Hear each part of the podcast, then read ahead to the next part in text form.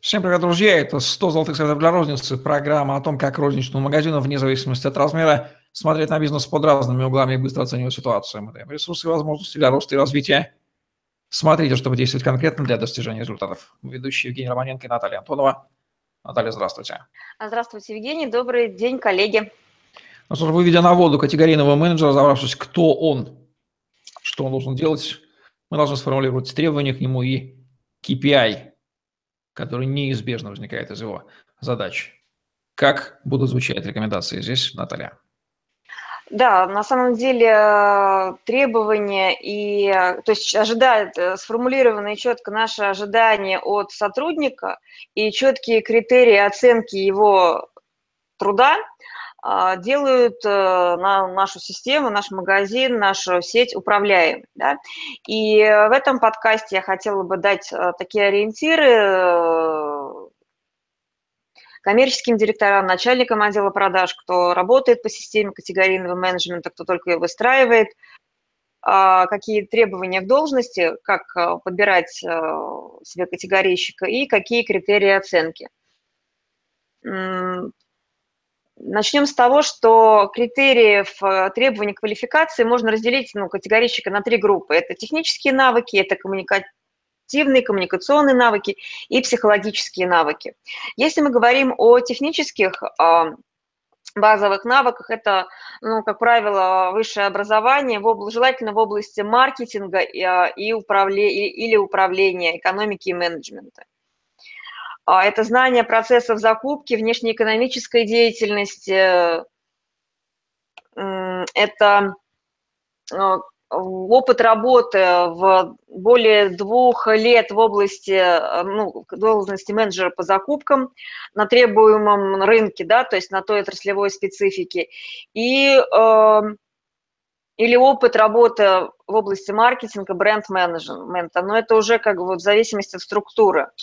А наличие успешного опыта разработки, а, запуска и развития нового бренда, вывода и адаптация продукта на российский рынок. То есть, в принципе, в розницу можно взять а, представителя производственной или оптовой, западной оптовой компании, который успешно выводил продукт на рынок. Вот по опыту могу сказать, ну, либо осваивал регион, по опыту могу сказать, что у меня в моей а, в моей консалтинговой практике мы собеседовали, а, искали категорийщиков на проект и рассматривали как раз вот э, из Pepsi, из Metro Cash and Carry, из э, Nestle, Проктора менеджеров, а, то есть, да, они могут работать в структурах, связанных а, с розницей. Там есть, конечно, определенные ограничения, а, связанные с, с особенностью, ну, с различиями оптовой компании, производственной компании и ритейла, но это под себя можно отточить э, сотрудника.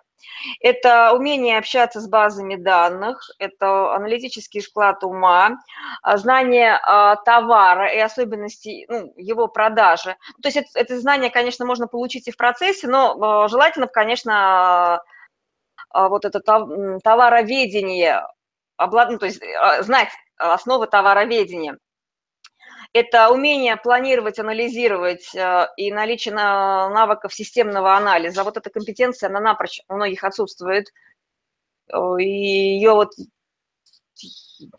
скажем так, вот беда нашего российского общества – это делание выводов на основании чуйки. И под эту чуйку как-то волшебным образом э, подбираются цифры – вот, эта компетенция еще одна, которая, на мой взгляд, э, достаточно важна, это владение иностранным языком.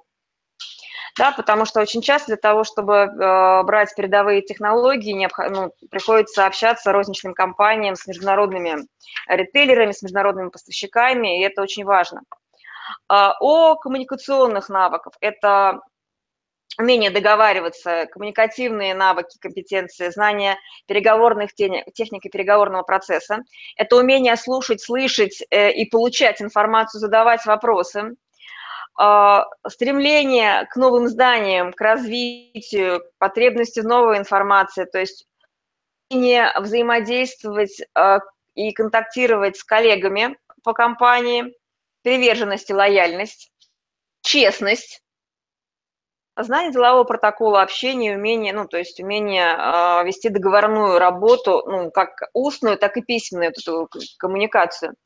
А псих, э, психологический портрет категорийщика – это аналитик, аналитические способности, лидерские качества, опыт э, руководства командой, умение структурировать информацию, э, разбираться в мотивах поступков э, других людей, уметь проявлять, противостоять давлению и стрессу, ну и иметь, а, а, вот это мне очень нравится компетенция нюх на прибыльный товар. То есть это такое коммерческое мышление, ну, такая чуйка в хорошем смысле.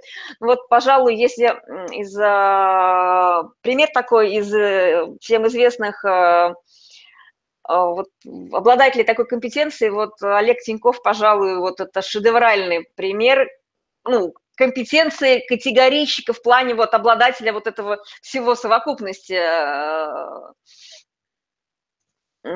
знаний и масштаба мышления, возможно, поэтому все бренды и проекты, которые он выводил э, на, на рынок, будь то продуктовые проекты, либо проекты сферы услуг, являются классные, точечные. И вот, ну да, пожалуй, Олег Тиньков – это мега-ультра э, хороший пример ну, хорошего категорийщика, скажем так, ну, high-level там, вот это вот туда, куда стоит стремиться, тот человек, за которым стоит наблюдать, и, возможно, я, ну да, я порекомендую вам почитать его книгу, я один такой, я такой, как все. Ну, то есть очень замечательная у него книга автобиографичная, где он описывает, э, что и как он делал. То есть вот здесь, вот, если вот э, на такое бизнесовая литера, э, литература для души, это вот книга Олега Тинько, достаточно такая она полезная. А, для категорийщиков, для тех, кто э, в торговле и э, горит желанием увеличить э, прибыль. Теперь давайте про KPI и показатели эффективности. Для категорийщика это целая группа показателей. Да, конечно, можно вставить мотивацию, но, но не все, потому что иначе это будет, ну, не, мотивация не будет мотивировать, но отслеживать стоит. Это выполнение плана по товарообороту в товарной категории в процентах, это выполнение маржинальной, плана по маржинальной прибыли категории в процентах, а, соблюдение нормативов товарного запаса э, в процентах, повышение э, доли товаров, закупленного на условиях товарного кредита, э, тоже проценты, соблюдение оборачиваемости, нормативов оборачиваемости товарных запасов, процент, взнос поставщика, ну, так называемый маркетинговый бюджет в рублях, бюджеты поставщика на продвижение товара, доля неликвидного товара в ассортименте низкооборачиваемого, а, соответствие выкладки э, правил мерченда, правилам мерчендайзинга, принятым в компании, тут оценивать соответствует, не соответствует, а, своевременное предоставление отчетов и информации, а, положительная динамика результата, да, это увеличение продаж, повышение лояльности покупателей э, в мероприятиях по стимулированию сбыта – так, что же у нас еще? Это новые позиции, процент новых позиций в ассортименте, это количество брака, количество рекламаций, тоже процентов меряется, а заявки на отсутствующий товар, наличие эксклюзивных э, товаров и уникального предложения в ассортименте, соблюдение бюджета закупок, бюджета, э, маркетингового бюджета, выполнение плана экономии затрат на закупку и хранение товара. Ну, вот, пожалуй, это вот э, основные KPI, на которые я бы рекомендовала обратить а, внимание. Их можно прописать более подробно, но это ориентиры, которые позволят вам, как собственнику, либо вам, как руководителю, управлять многофункциональной, свободолюбивой э, зверушкой, категорийным менеджером.